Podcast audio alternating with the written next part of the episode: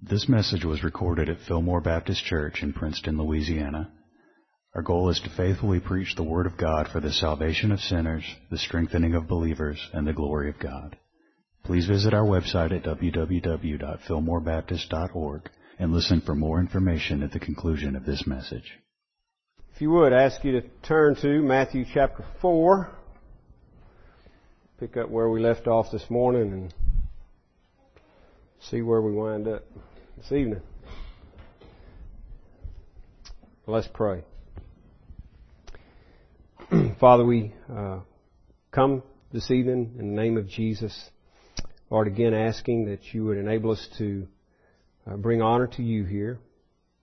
Lord, we thank you already for the songs sung and performed. And Lord, for the opportunity to give. And now, Lord, we ask for your blessing on proclamation of your word. I ask that you enable me to speak what the very message you would have delivered here.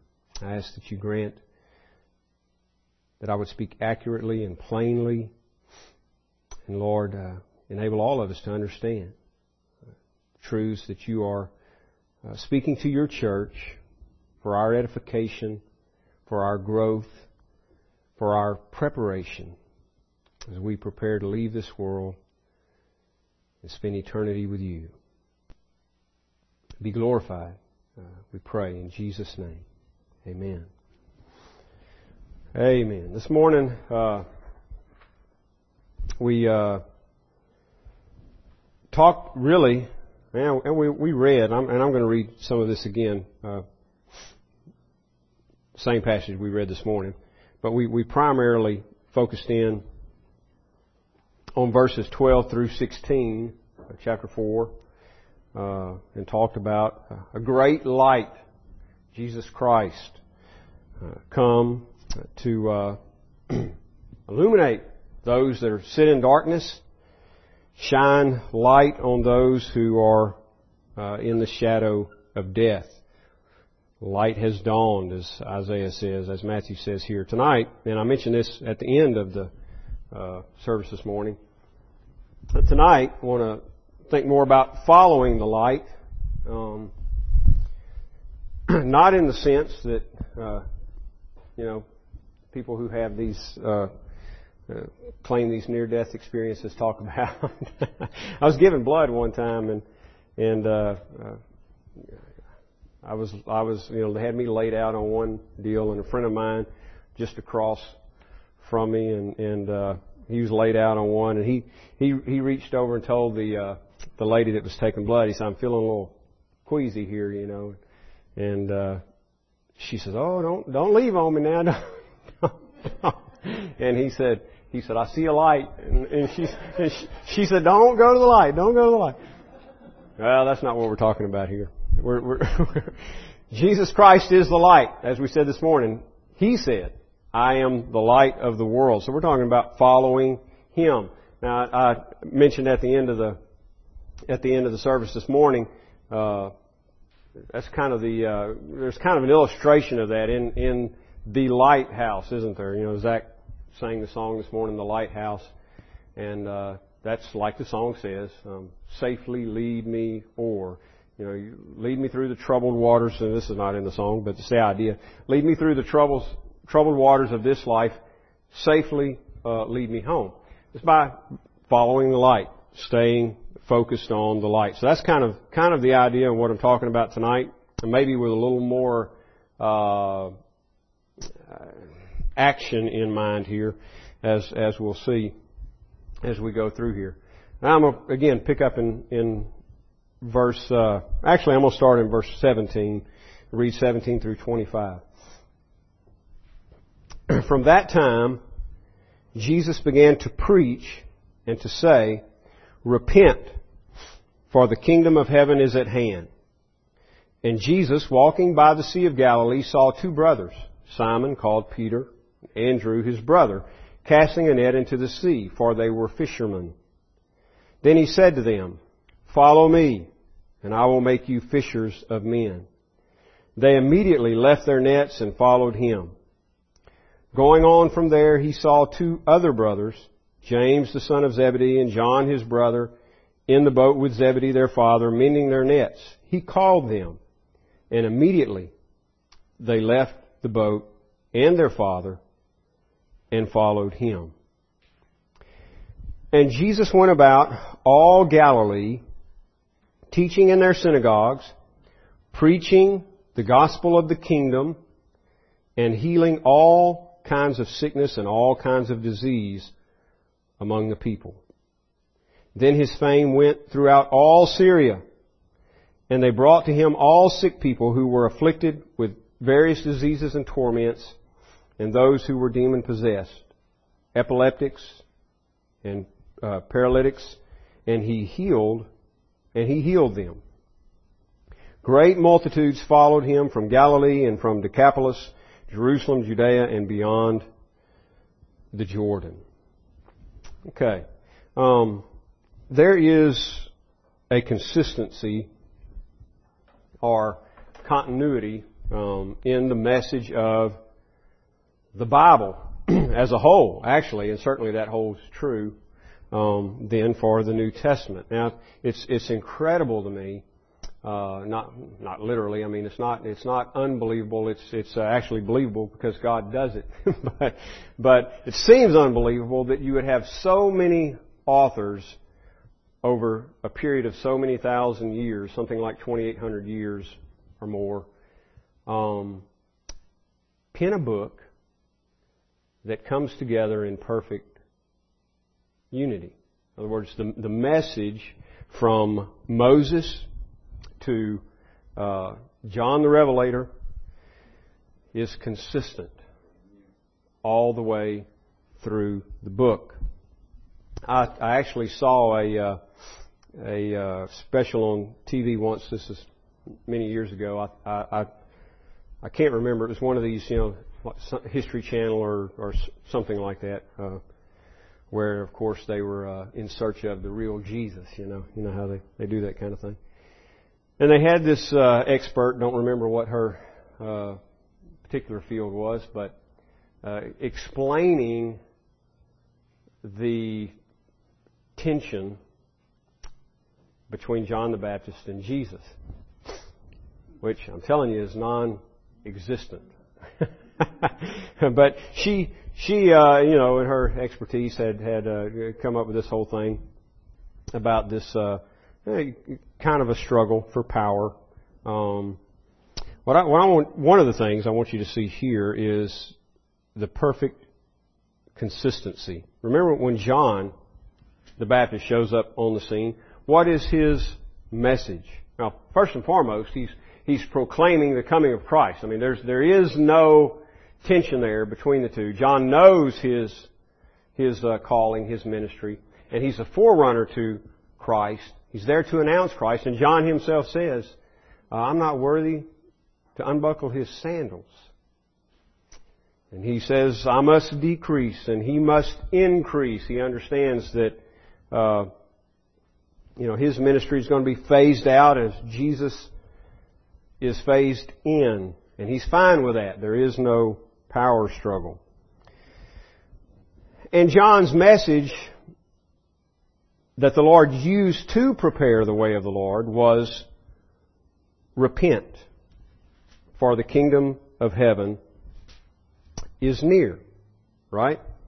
You remember talking about that? He comes on the scene preaching repentance and baptizing, a baptism of repentance. Repent, for the kingdom of heaven is near. Now, we see the same thing here in verse 17 as Jesus sort of takes the stage. And John, by the way, if you want to see that, it's in...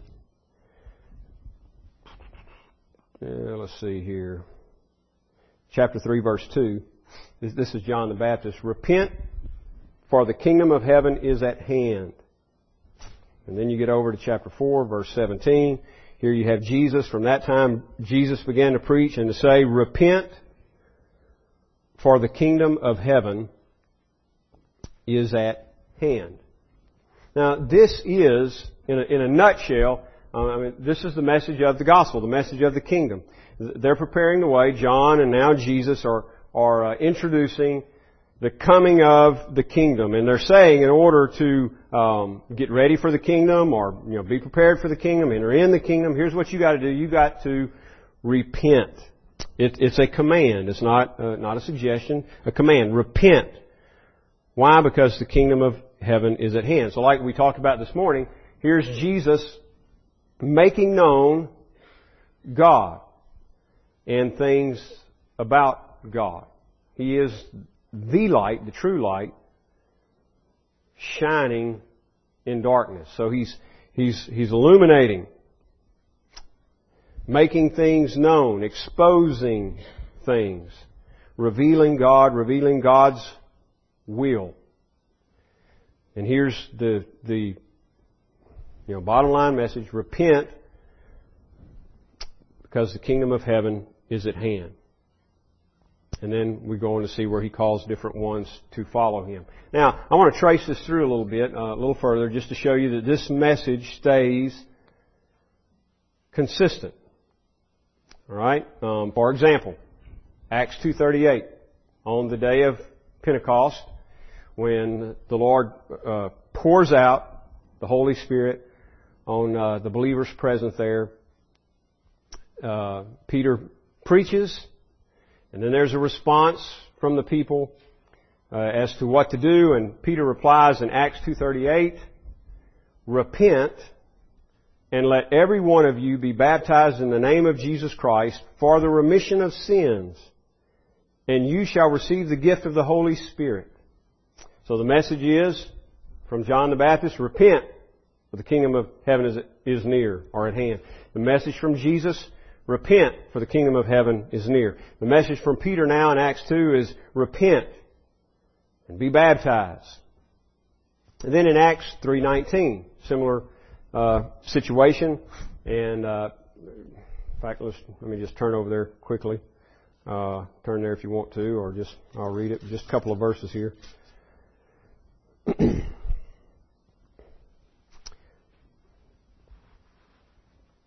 At the end of his sermon here, verse 19, "Repent therefore and be converted, that your sins may be blotted out." Now, there's a little nuance here, worded a little differently, but the message is the same. Repent.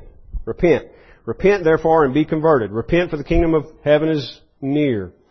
Repent and be baptized, that your sins may be blotted out, so that times of refreshing may come from the presence of the Lord. That's Acts 3:19.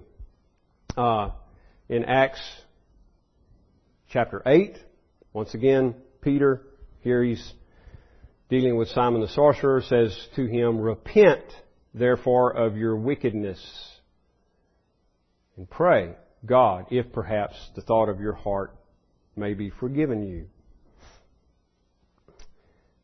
Acts 17, Paul standing at the Areopagus in Athens, Greece, addressing the people there, says, "Truly," he's already talked about them worshiping God in ignorance. They're worshiping; they don't even know who they're worshiping.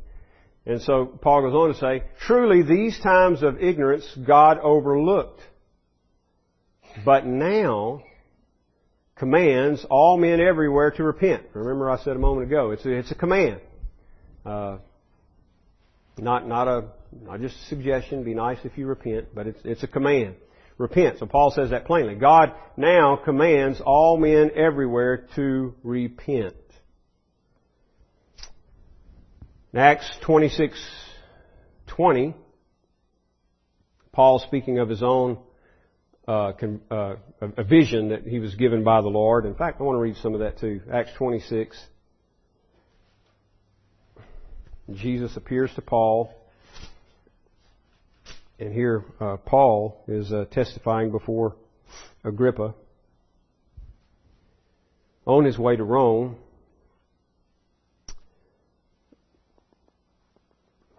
First, Paul gives his testimony, as we would say. He talks about his encounter with the Lord. And in verse This is where he, by the way, sees a great light on the road to Damascus. And then Jesus speaks to him in verse 16, Saul, Saul, why are you persecuting me? It is hard for you to kick against the goads. So I said, Paul is speaking, so I said, who are you, Lord? And he said, I am Jesus, whom you are persecuting. But rise and stand on your feet, for I have appeared to you for this purpose, to make you a minister and a witness both of the things which you have seen and of the things which I will yet reveal to you. I will deliver you from the Jewish people as well as from the Gentiles to whom I now send you, to open their eyes in order to turn them from darkness to light. Now remember, again, that's a lot of what we talk about this morning. A great light has come, Jesus Christ. The promised light, the light has come, it's fulfilled in the coming of the person of Jesus Christ in His ministry. And the result of that, and we talked a little this morning about the typology, you know, darkness is used to describe evil or being in sin or lostness, you could say. And light is used to describe goodness or the things of God. And so here, Jesus says to Paul, I'm now sending you to the Gentiles, verse 18, to open their eyes in order to turn them from darkness to light, and from the power of Satan to God. That's quite a commission, isn't it? Paul, I'm sending you to the Gentiles to open their eyes and to turn them from darkness to light, which, by the way, is repentance. To turn them from darkness to light and from the power of Satan to God, that they may receive forgiveness of sins and an inheritance among those who are sanctified by faith in me. Now, Paul goes on. I want to get down just a few verses here. He's here testifying before King Agrippa, so he goes on. Therefore, King Agrippa, I was not disobedient to the heavenly vision, but declared first to those in Damascus. Now, remember, that's where he was headed when he encountered Jesus. He says, I first declared these things to those in Damascus and in Jerusalem and throughout all the region of Judea, and then to the Gentiles, that they should repent, turn to God, and do works befitting repentance. Now, there it is again.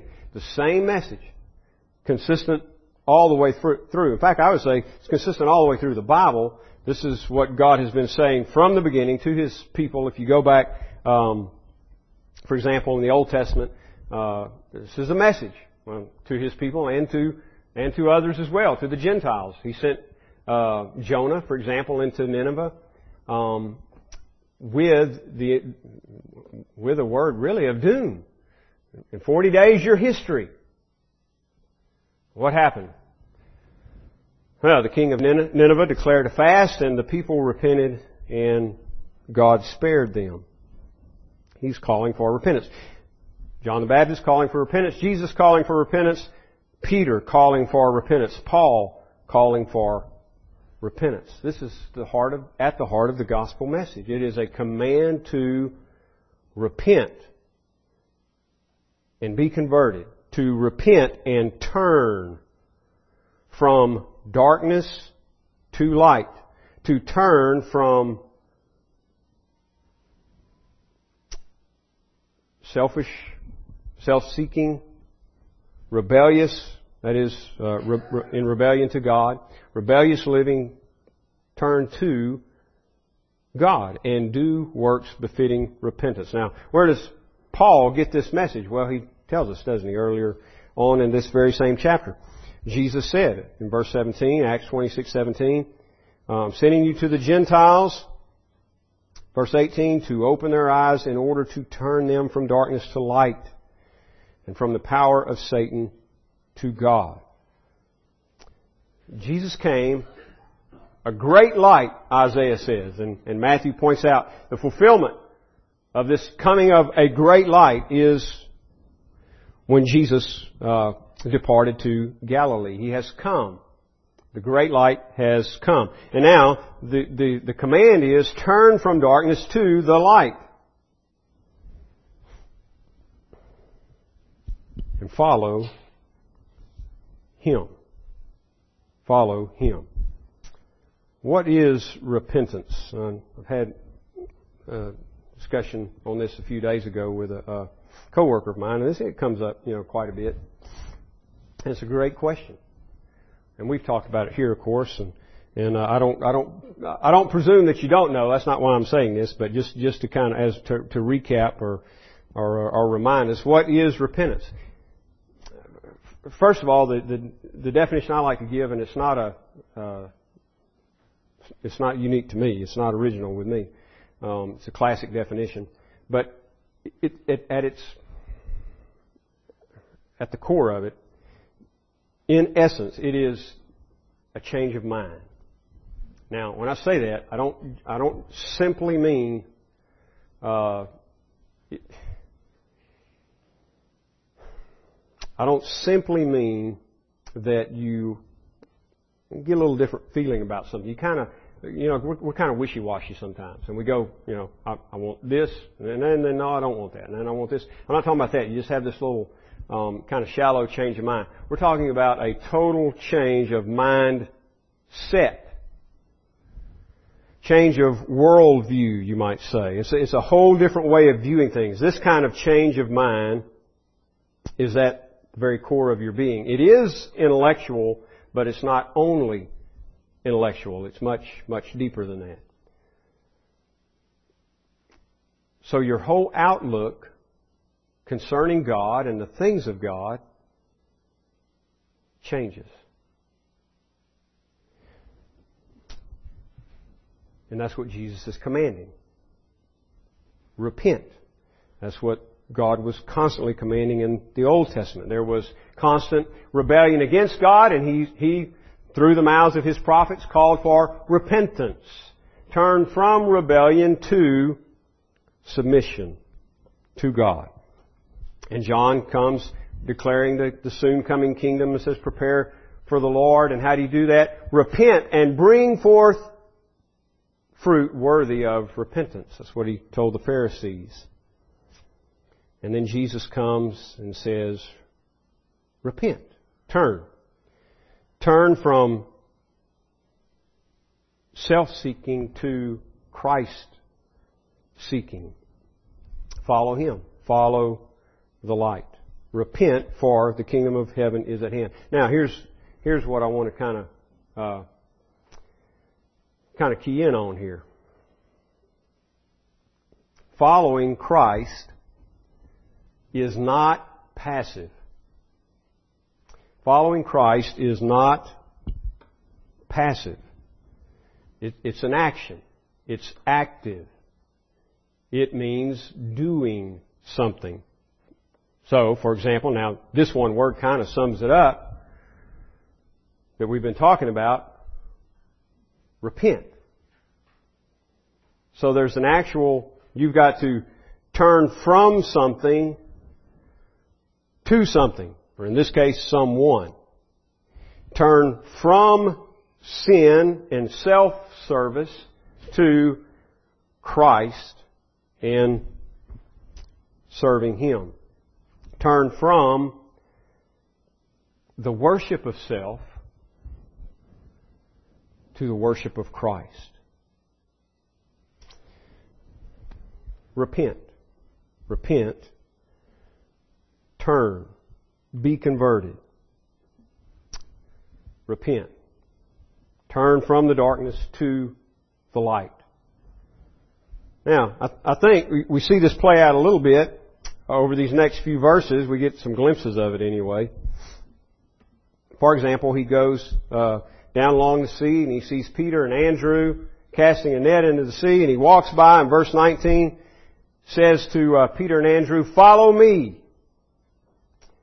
and I will make you fishers of men." There's another imperative, another command. Follow me. Now, he's commanding everybody everywhere to repent. And now specifically to Andrew and Peter, he says, Follow me. I'm gonna change your whole life. Your whole focus is gonna be redirected. Fishing, by the way, was not just a hobby with them. It was their livelihood. And on top of that, probably, I don't, know this for sure, but probably they loved it. I mean, because a lot of people do. But it was certainly their livelihood. It's what they do. It's how they pay the bills. So it's not a light thing. It's not like saying, follow me down to the store. We'll be back in 10 minutes. And, you can pick up where you left off. That's not the idea here. He's talking about them leaving, essentially, the world they know, leaving self-dependence and following Him, walking where He walks. And so it's going to be a whole new business now. You've been fishing for fish. That's logical, right? But now you're going to be fishing for men. Whole new vocation. Career change, you might say. Look at verse 20. Isn't it just amazing? They don't seem to have a problem with that. They immediately left their nets and followed Him. Well, then he goes a little further, sees John and James, the sons of thunder, sons of Zebedee, mending their nets. Verse 21, he called them. And immediately they left their boat, the boat and their father, and followed Him. So they too walk away from their livelihood and their father. And I don't think Matthew just slips that in as a just sort of a mention because their father happened to be there. Remember, there was one other case where Jesus instructed a man to follow Him, and he said, "Let me go and bury my father." In other words, let me take care of my father, which would be rightfully the responsibility of the child. Let me go and take care of my father until he dies, and then I'll come and follow you. And Jesus said, "Let the dead bury their dead. You come and follow me." Well, here, that's what James and John do. Immediately. There are no excuses. No, wait a minute, we got to bury our father. They just immediately leave everything and follow Christ. So repentance, or following the light, following Jesus, what we're talking about. I'm just saying the light because how He was referred to in verse 16 there. But following Jesus is active, not passive. We are called upon to do things. For example, turn, repent. By nature, this is the case with every human being, left to ourselves, apart from Christ. Every human being, our first love is what? Self, right? That's our God. That's our priority. Self. And so that's what He's calling for here in repentance. Turn from self-service or self-worship to follow Christ. To love Him above all things. To worship Him. To do His will rather than your own will. Follow Him. Now, go with me. We're going to jump ahead a little bit and get a little sneak preview. Matthew 25, because Lord willing, we will make it there eventually. I don't know how long it'll be. I'm sorry, I told you wrong. Matthew 7.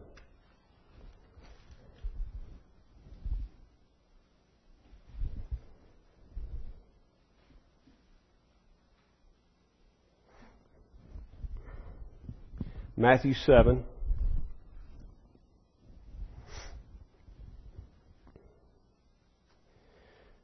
Jesus instructs those hearing him to beware of false prophets.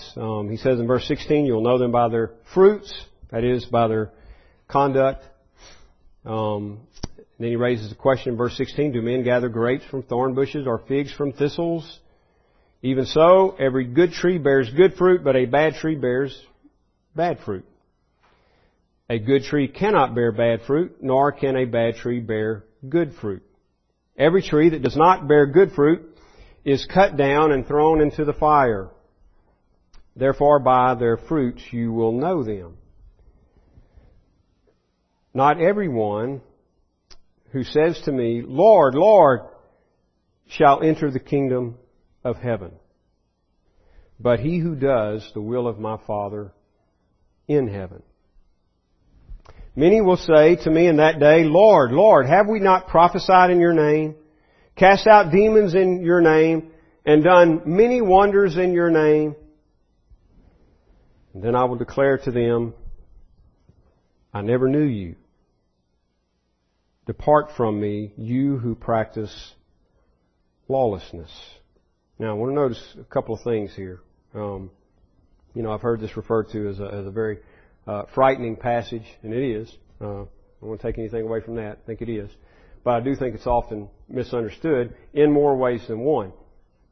One way is this. I had a co-worker say to me one time, he said, there's going to be a lot of Christians in hell. And I said, no. Well, and I didn't know what he was talking about. I said, no, what do you mean? And he was referring to this passage. Well, many who say to me, Lord, Lord, shall not enter in. Okay, he's missing something there. He's missing something there because Jesus qualifies what he's talking about here. Who's not going to enter in? Another way in which I think it's often maybe misunderstood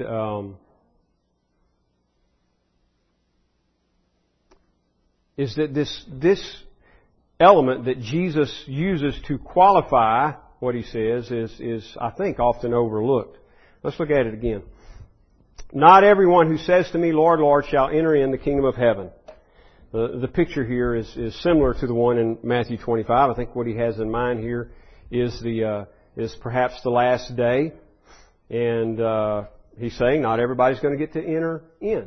If you go to Matthew 25, you'll see that he has all the nations gathered before him on the last day. He separates the sheep from the goats. In other words, he separates his people from the believers from the unbelievers.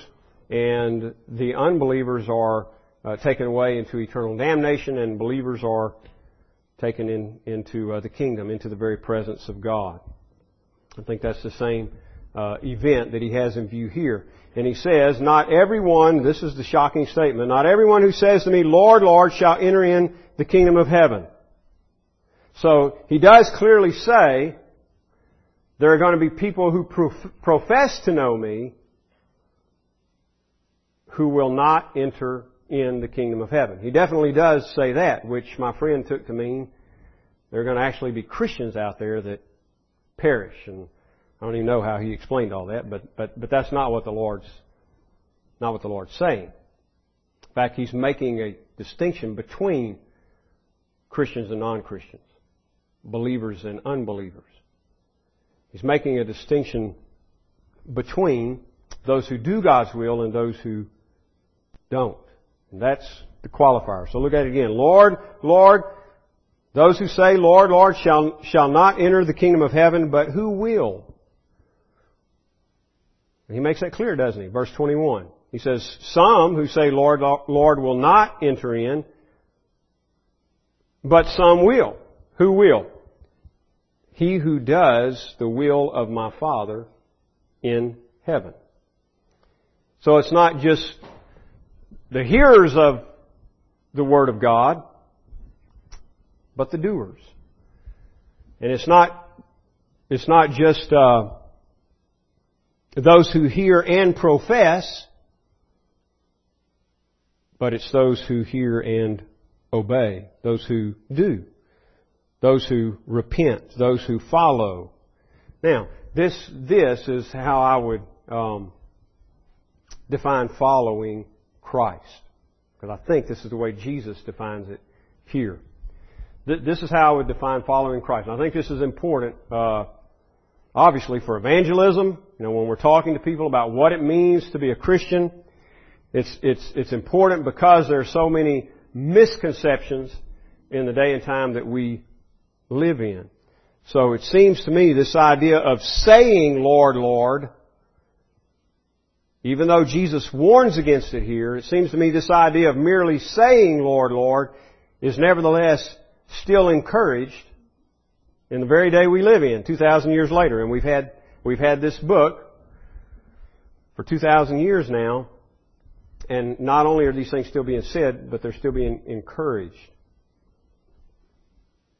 Jesus says something different. Many will say to me in that day, Lord, Lord, have we not prophesied? Let me back up. Verse 21.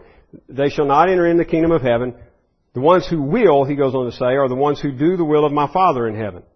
Now, verse 22, many will say to me in that day, Lord, Lord, have we not prophesied in your name, cast out demons in your name, and done many wonders in your name? Now, that sounds like doing, doesn't it? It does, doesn't it? That sounds like doing. They were doing something. They were prophesying. They were casting out demons. They were doing many wonders in the name of Christ. Well, first of all, I would point out this. That was their claim.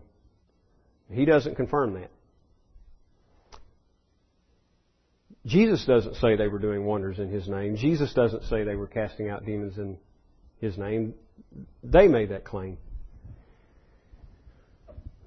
But regardless, they were professing and they were doing something.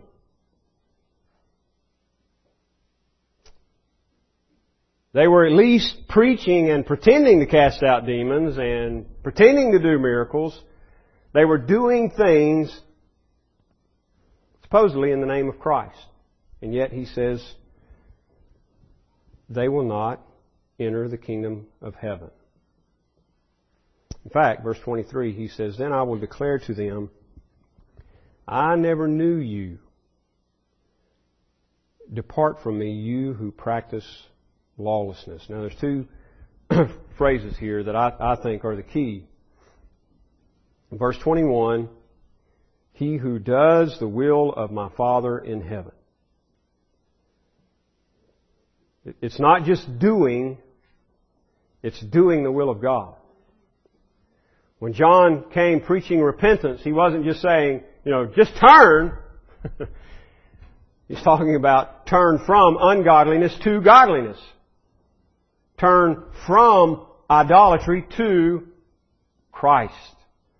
And that's what Jesus was talking about in Matthew 4. When Jesus comes preaching, repent for the kingdom of heaven is near. He's got a specific thing in mind when he uses the word repent. Forsaking your own will for the will of God. Doing the will of God. So when he says to James and John and Andrew and Peter, follow me, that's a great illustration of that. Come, follow me. You're going to go where I go, you're going to do what I tell you to do. Following Christ is very active. But, again, just saying or just doing anything doesn't do it. It's doing the will of God, doing the will of my Father in heaven, Jesus says clearly in verse 21. Now, he reiterates that in verse 23 with another phrase, you who practice lawlessness. Then I will declare to them, verse 23, that is, those who claimed to know Him but did not in truth know Him, those who claimed to do works in His name but did not in truth do works in His name. They may have done many, many, many wonderful works. I mean, we don't know. But they weren't working in the name of Christ because He didn't even know them. They didn't even know Him. And verse 21 tells us they weren't doing the will of God. They were on their own mission. And so he says in verse 23, I will declare to them, I never knew you.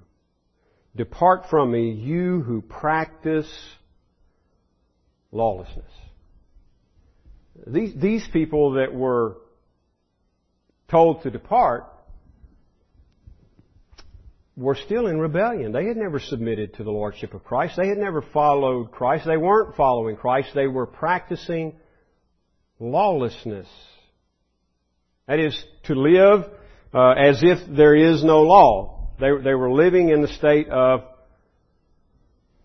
rebellion.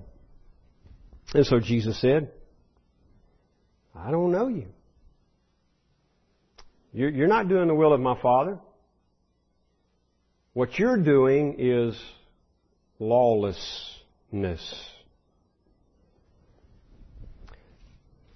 So when Jesus says, follow me, or when we talk about following Christ, what are we saying? What was He saying? And by the way, I did, just a personal preference. That is one of my preferred ways of saying it, when I talk to people, rather than saying, look, believe on Jesus. They do need to believe on Jesus. But the problem today with using that word is nobody has few people out there have a clear concept of what you mean by believe. I mean, there's just, it's just crazy. And if you can get back to that, talk about what real belief is. What I like to do is talk to them about following Jesus. You got to go after Him. In fact, I tell them usually, you got to go hard after Him.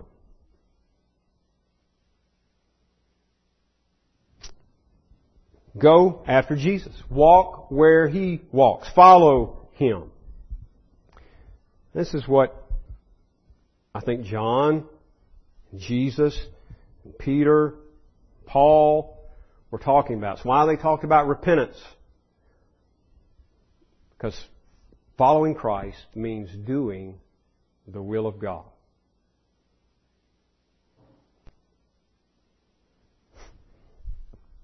In our former life, when we sat, and I don't, by the way, I don't believe in reincarnation. I don't mean, let me be clear there. I'm not talking about a life before this, this life in the 21st century.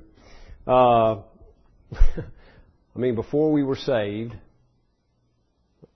I think of that, as former life, because there is a radical change.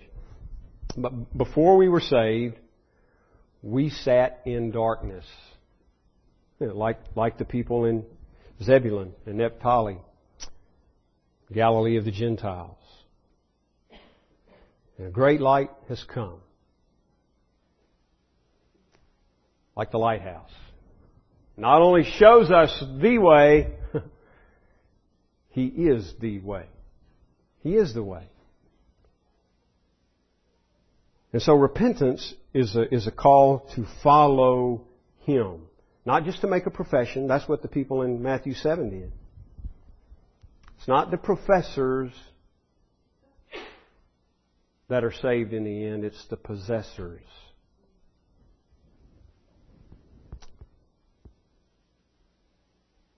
Repentance is a call to actively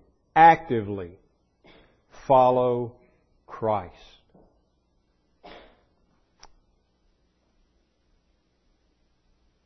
And following Christ means to do the Father's will, as opposed to living in rebellion. Do the will of my Father. Those who do the will of my Father will enter in. Repent, for the kingdom of heaven is at hand. Let's pray. Father, we thank You for the gospel message. Thank You for the gift, the free gift, the gift of Your only begotten Son, sent into the world to live, to die, to rise again, so that all who believe on Him should not perish, but have everlasting life. Lord, thank you for the call to come and to follow. Thank you for the command of repentance and for the empowerment to repent and to walk with you. Thank you for the gift of life, deliverance from death, deliverance from spiritual darkness, to life and light in Christ forever. It's in Jesus' name we pray. Amen. This sermon is made available through the ministry of Fillmore Baptist Church in Princeton, Louisiana. Our desire is to faithfully proclaim the message of salvation which God has provided in the life, death, and resurrection of Jesus Christ our Lord. For more resources and information, please visit our website at www.fillmorebaptist.org. You may use the links there to contact us or write us at Fillmore Baptist Church, 6304 Highway 80, Princeton, Louisiana, 71067.